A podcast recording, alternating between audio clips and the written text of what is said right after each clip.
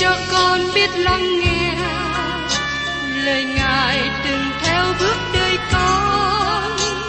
Xin cho con biết sẵn sàng chờ đợi và vẫn nghe theo chúa. Xin cho con biết sẵn sàng thực hành lời chúa đã truyền ban Hân hoan chào mừng quý vị đến nghe chương trình Tìm hiểu Thánh Kinh. Đây là một chương trình học kinh thánh liên tục và hệ thống trong thời gian 5 năm. Chúng ta sẽ lần lượt khảo sát từ sáng thế ký cho đến khải huyền. Mục sư tiến sĩ McGee là người được Chúa dùng để sáng lập và thực hiện chương trình này. Ông tin rằng lời của Đức Chúa Trời có khả năng đáp ứng mọi nhu cầu cho tất cả mọi người trên thế giới, không phân biệt chủng tộc, văn hóa, trình độ tuổi tác hay phái tính. Ước mong quý vị theo dõi liên tục và giới thiệu cho thân nhân bạn hữu cùng đón nghe. Kính chào quý vị và các bạn. Trong chương trình tìm hiểu Thánh Kinh hôm nay, chúng ta đến châm ngôn đoạn 13. Tiếp tục trong phân đoạn nơi này, chúng ta học một số nguyên tắc trọng đại về đời sống. Đó là nghe theo sự khôn ngoan. Nhưng trước hết, tôi xin nhắc lại mấy câu ở trong sách châm ngôn đoạn 12 mà chúng ta đã tìm hiểu trước đây.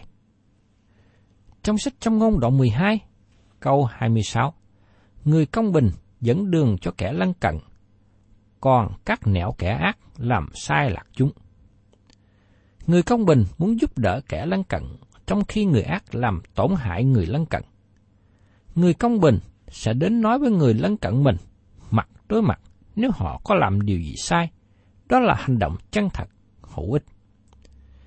Tiên tri Nathan là bạn thân của David, nhưng khi David phạm tội, Nathan đã chỉ thẳng vào David mà nói rằng chính vua là người phạm tội.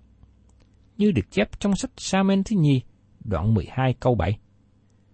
Khi đời sống của chúng ta có những việc cần phải làm ngay thẳng trở lại, thì lời khiển trách của những người bạn tốt vì tình yêu thương rất là hữu ích. Có một vị mục sư trẻ kể lại việc ông khi lúc bắt đầu hầu việc Chúa tại một hội thánh địa phương. Ông để ý đến hành động và tác phong của một người mục sư hầu việc Chúa ở một hội thánh lớn. Ông cố gắng bắt chước theo vị mục sư nổi tiếng này. Một thời gian sau đó, các hội viên trong hội thánh nhận biết, nhưng họ không dám nói điều gì. Rồi đến một hôm, có người trưởng lão trong hội thánh mời vị mục sư này đến ăn trưa và nói chuyện riêng với ông. Sau buổi ăn trưa đó, vị mục sư này nói với mục sư trẻ. Mục sư nên thành thật với chính mình và hành động theo những gì mục sư thật sự có. Không nên cố gắng bắt chước người khác và làm những gì mục sư không có. Vị mục sư trẻ này lắng nghe theo lời của vị trưởng lão góp ý. Dầu sau đó mục sư không trở nên người giỏi và nổi tiếng, nhưng ông là một người thành thật và được hội thánh yêu mến, tiếp nhận. Trong ngôn dạy chúng ta, người công bình tìm cách giúp đỡ người lân cận, nhưng người ác đối xử cách giả dối. Trước mặt thì người ác dỗ dai làm thân, nhưng sau lưng thì chỉ trích nói xấu. Lời này áp dụng cho chúng ta trong mối giao tiếp với anh em mình trong hội thánh, trong mối quan hệ của chúng ta với những người cùng làm việc chung. Và sách trong ngôn đoạn 12 câu 27 nói tiếp. Kẻ biến nhát không chiên nướng thịt mình đã săn, song người siêng năng được tài vật quý báu của loại người. Tôi thấy câu trong ngôn này rất khôi hài. Một người đàn ông đi săn được con nai, nhưng sau đó quá làm biến đi lột da và làm thịt nó để ăn. Tương tự như người đi câu cá, bắt được cá nhưng lười biếng, không làm cá để nấu ăn. Chúng ta thấy hình ảnh của người làm biến thật là tệ hại. Nhưng một hình ảnh khác, chúng ta thấy người siêng năng. Người siêng năng được tài vật quý báu của loại người. Nói một cách khác, người siêng năng giữ lấy những gì mình có. Chúng ta nhớ đến cô Ruter đi móc lúa trong đồng ruộng của ông Bô Và Bô là người rộng lượng, bảo các thợ gặt để nhiều lúa sót lại cho nàng đi theo sau để móc. Khi cô Bô đem lúa về đến nhà nuôi mẹ chồng, nhưng thái độ của bà vẫn hiền hòa và tôn kính. Các bạn thân mến, một người siêng năng là điều quý báu tốt lành cho chính người ấy và những người xung quanh. Tôi thấy bàn tay của người siêng năng tốt đẹp, dầu rằng có khi làm việc nhiều, chai tay, nhưng tôi mến bàn tay nào như thế. Và trong sách châm ngôn đoạn 12 câu 28, Sự sống ở nơi đường công bình, trên lối chúng nó không có sự chết. Một con đường tốt lành mở ra cho con cái của Đức Chúa Trời, dầu rằng phải đối diện với sự chết trong thể xác này, nhưng Ngài ban cho người ấy sự sống đời đời tiếp theo đó. Quý vị và các bạn thân mến, tôi mong ước rằng quý vị là những người khôn ngoan, sống trong sự khôn ngoan và đi theo con đường khôn ngoan. Vì người nào đi theo con đường khôn ngoan của Đức Chúa Trời dẫn đến sự sống đời đời. Tôi mong ước rằng các bạn sẽ là người khôn ngoan và nhận được phần thưởng quý báu mà Đức Chúa Trời ban cho mình. Tiếp đến, xin mời các bạn cùng xem ở trong sách Châm ngôn, đoạn 13, câu 1. Con khôn ngoan nghe sự khuyên dạy của cha, song kẻ nhạo báng không khứng nghe lời của trách. Thưa các bạn, dầu Salomon không phải là con trai mà David yêu mến nhất, nhưng Salomon là một người con lắng nghe theo lời của cha. Salomon là một thí dụ về người con khôn ngoan biết nghe theo lời dạy của cha. Khác với Roboam là thí dụ về người con nhạo báng không chịu lắng nghe. Roboam là thí dụ về mặt đen tối, mặt tiêu cực. Cũng như chúng ta thấy nhiều người như vậy trong các sách trong ngôn. Nhưng cũng có những thí dụ khác mà chúng ta có thể tìm thấy ở trong Kinh Thánh. Một người khinh dễ những lời khuyên, những lời răng dạy của cha mẹ, thì chúng ta thấy rằng kết quả của đời sống người đó thật là thảm hại. Cho nên, đối với các bạn trẻ, những người rằng ở trong sự chăm sóc, hướng dẫn của cha mẹ mình, tôi mong ước rằng các bạn hãy nghe theo lời khuyên của cha mẹ, vì đó là lối sống của những người khôn ngoan. Và tiếp đến, mời quý vị cùng xem ở trong sách trong ngôn đoạn 13, câu 2 đến câu 3. Nhờ bóng trái của miệng mình, người hưởng lấy sự lành, còn linh hồn kẻ gian ác sẽ ăn điều cường bạo. Kẻ canh giữ miệng mình, giữ được mạng sống mình, nhưng kẻ nào hở môi quá, bèn bị bại hoại. Đây là những người nói nhiều chuyện, nói những điều ngu dại. Họ nói những điều có hai ý nghĩa. Họ nói những lời nhảm nhí, nói giận. Họ nói nhiều về những đề tài tình dục. Tôi chú ý đến những người dự khóa học về tình dục và sau đó gia đình của họ gãy đổ. Chồng của họ chạy theo người đàn bà khác, còn vợ không chung thủy. Tôi tin rằng sự khó khăn xảy đến bởi vì họ đi vượt qua nền tảng của đời sống vượt qua những điều dạy dỗ tốt lành. Đây là những điều chúng ta cần phải cảnh giác và người trẻ được dạy phải đề phòng những điều này. Và trong châm ngôn, đoạn 13 câu 4 Lòng kẻ biến nhắc mong ước mà chẳng được chi hết, còn lòng người siêng năng sẽ được no nê.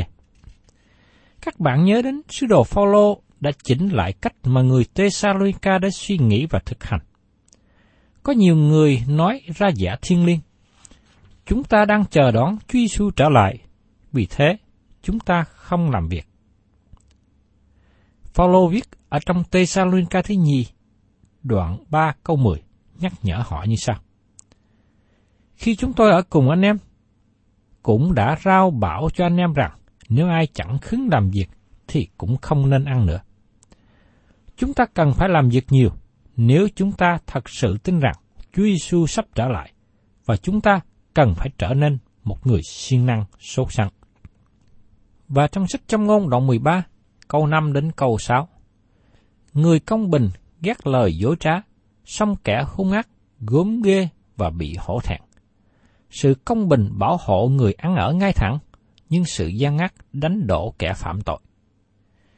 Điều này đề cập đến sự thật bên trong. Đây là nền tảng thực hành của người công bình. Đức Chúa Trời ghét điều giả dối. Ngài không thể chấp nhận hay hòa hiệp với nó. Con cái Đức Chúa Trời nên nhận biết và giải quyết các tội lỗi trong đời sống của mình. Bản tánh của con người thích nói dối, nhưng Đức Chúa Trời ghét điều đó và Ngài giải quyết tội lỗi này. Và trong sách châm ngôn, đoạn 13, câu 7. Có kẻ làm bộ giàu mà chẳng có gì hết, cũng có người làm bộ nghèo lại có của cải nhiều. Đây là một hình ảnh nữa về bản tánh cũ của con người chúng ta. Có người nghèo mà thích khoe khoang bề ngoài của mình. Họ muốn làm cho người khác nghĩ rằng họ có nhiều của cải qua cách trưng diện bên ngoài. Nhưng có người khác làm điều ngược lại. Họ là những người thật sự giàu, nhưng nói chuyện và sống như người nghèo. Họ không chia sớt cho người khác, họ than thở về vật giá gia tăng, chi phí quá nhiều.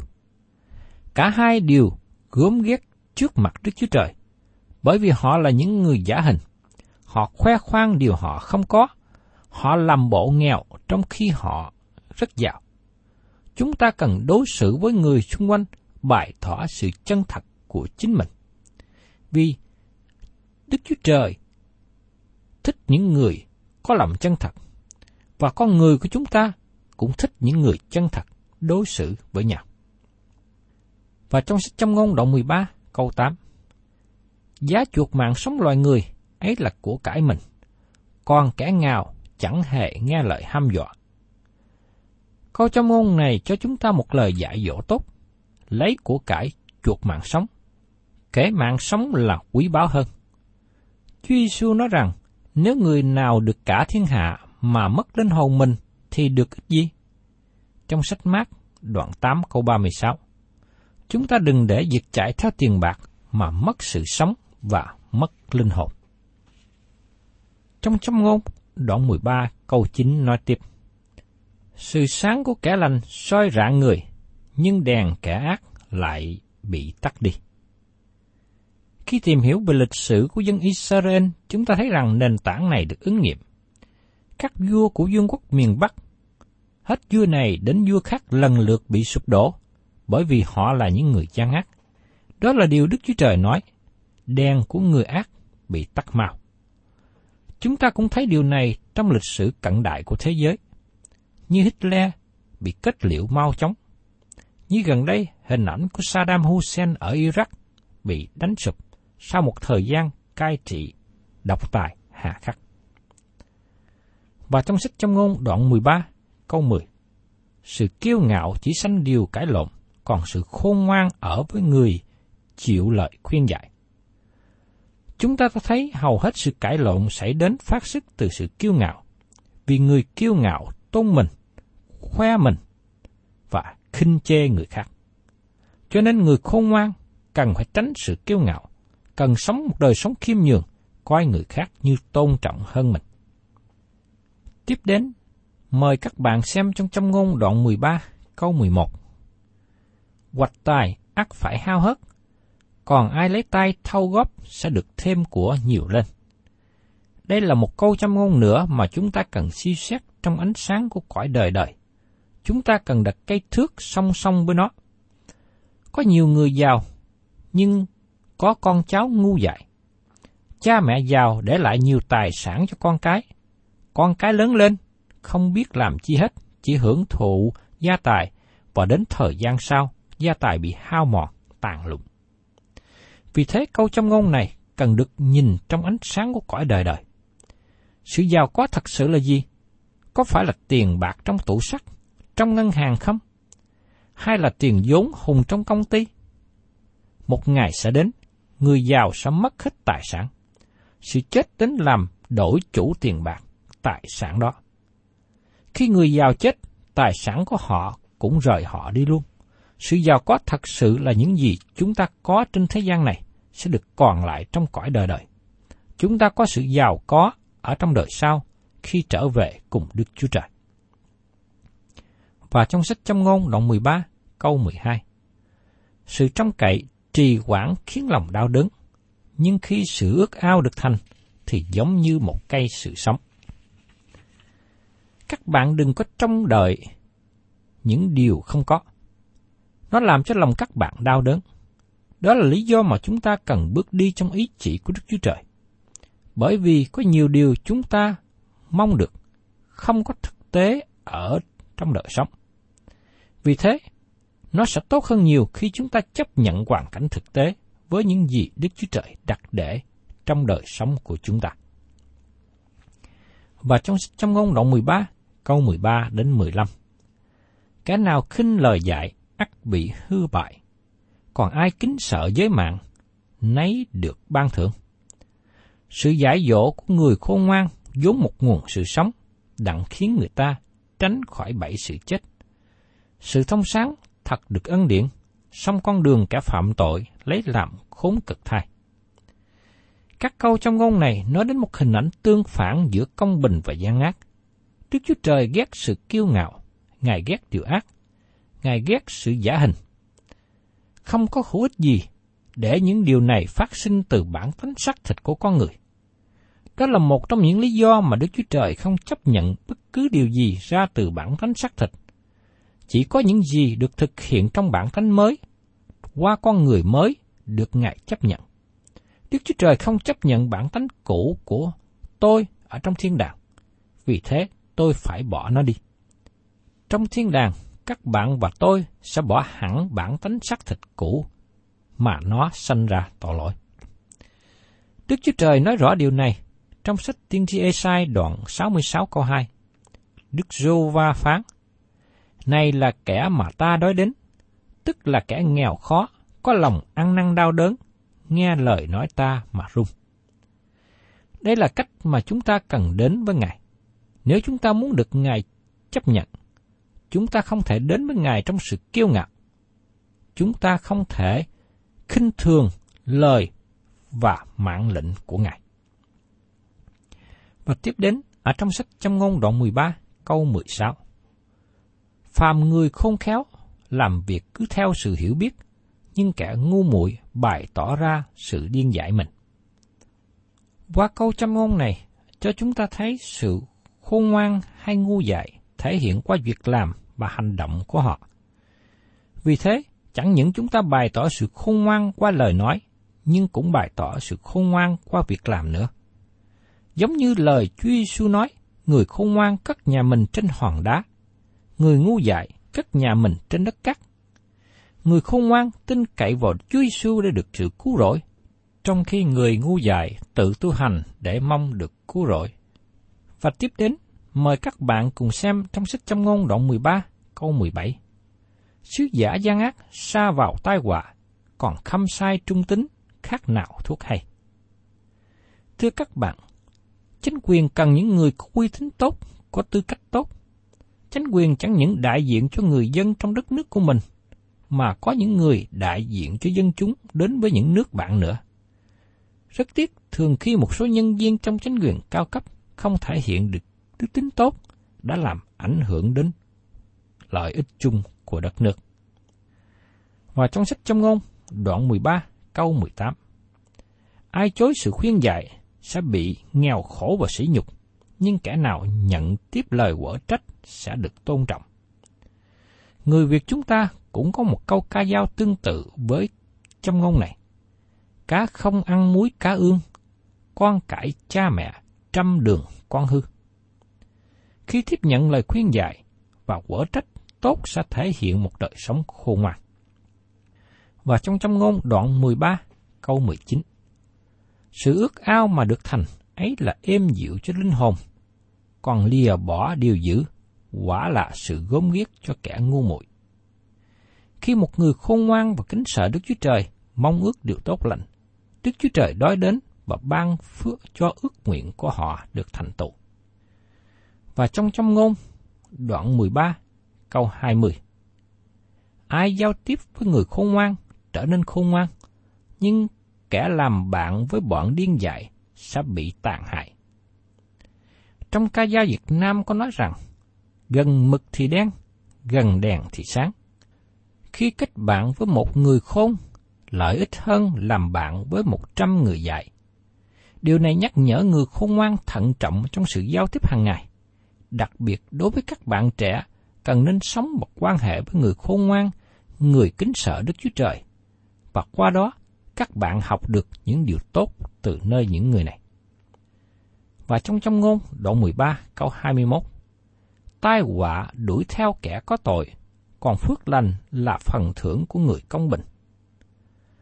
Câu trong ngôn này tương tự với lời của David nói ở trong Thi Thiên đoạn 23 câu 6.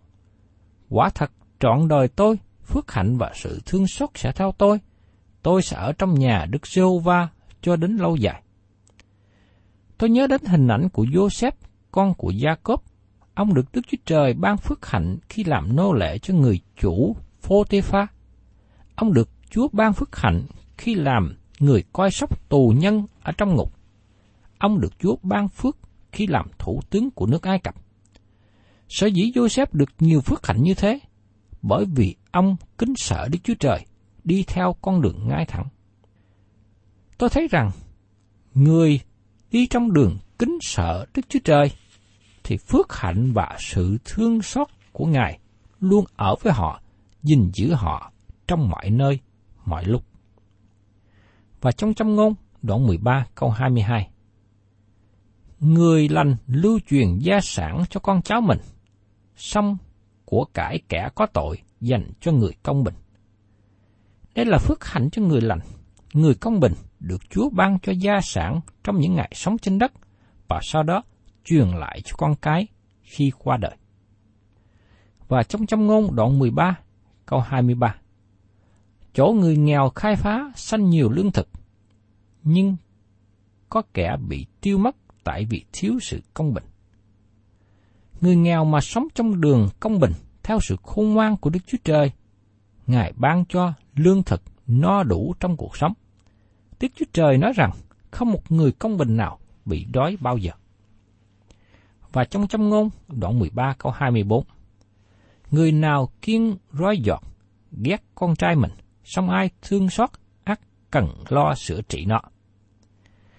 Con cái của Đức Chúa Trời ngày nay cũng được lời dạy dỗ tương tự ở trong sách Epheso đoạn 6, câu 1 đến câu 4.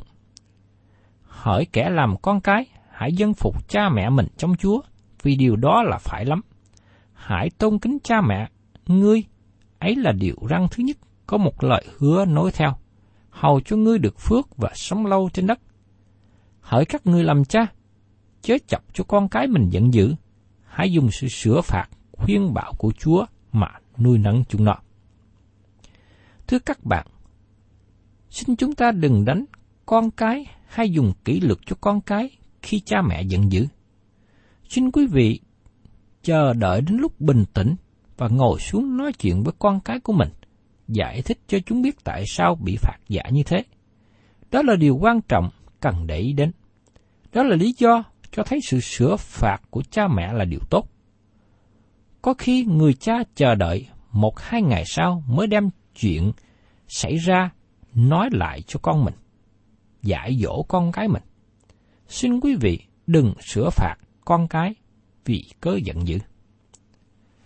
Và trong sách trong ngôn, đoạn 13 câu 25, Người công bình ăn cho phỉ giả mình, còn bụng kẻ ác bị đói.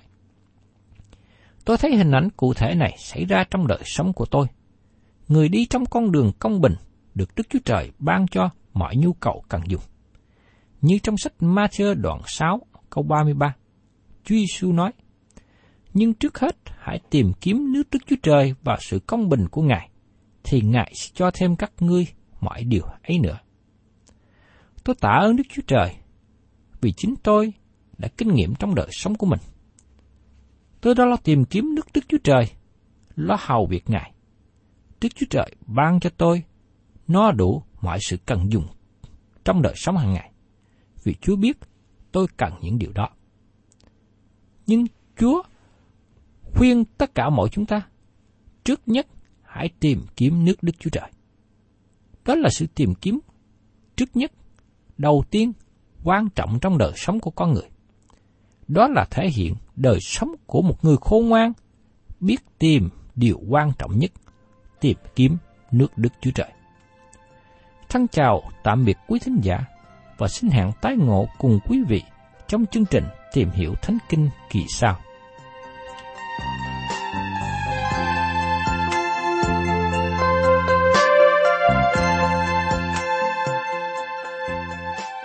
Cảm ơn quý vị đã đón nghe chương trình Tìm hiểu Thánh Kinh.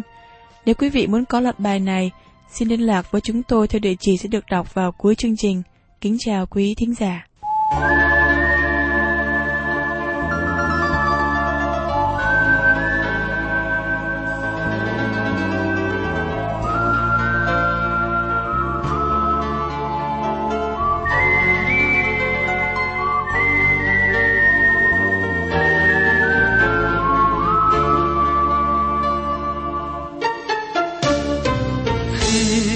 Nghe tiếng kêu mời.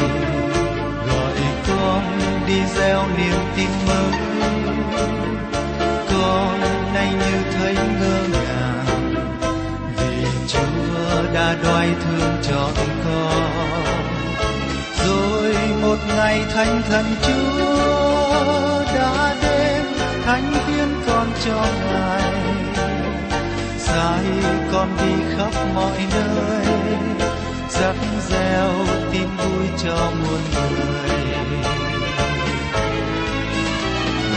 Đây chúa ơi, con hiến dâng cho ngài.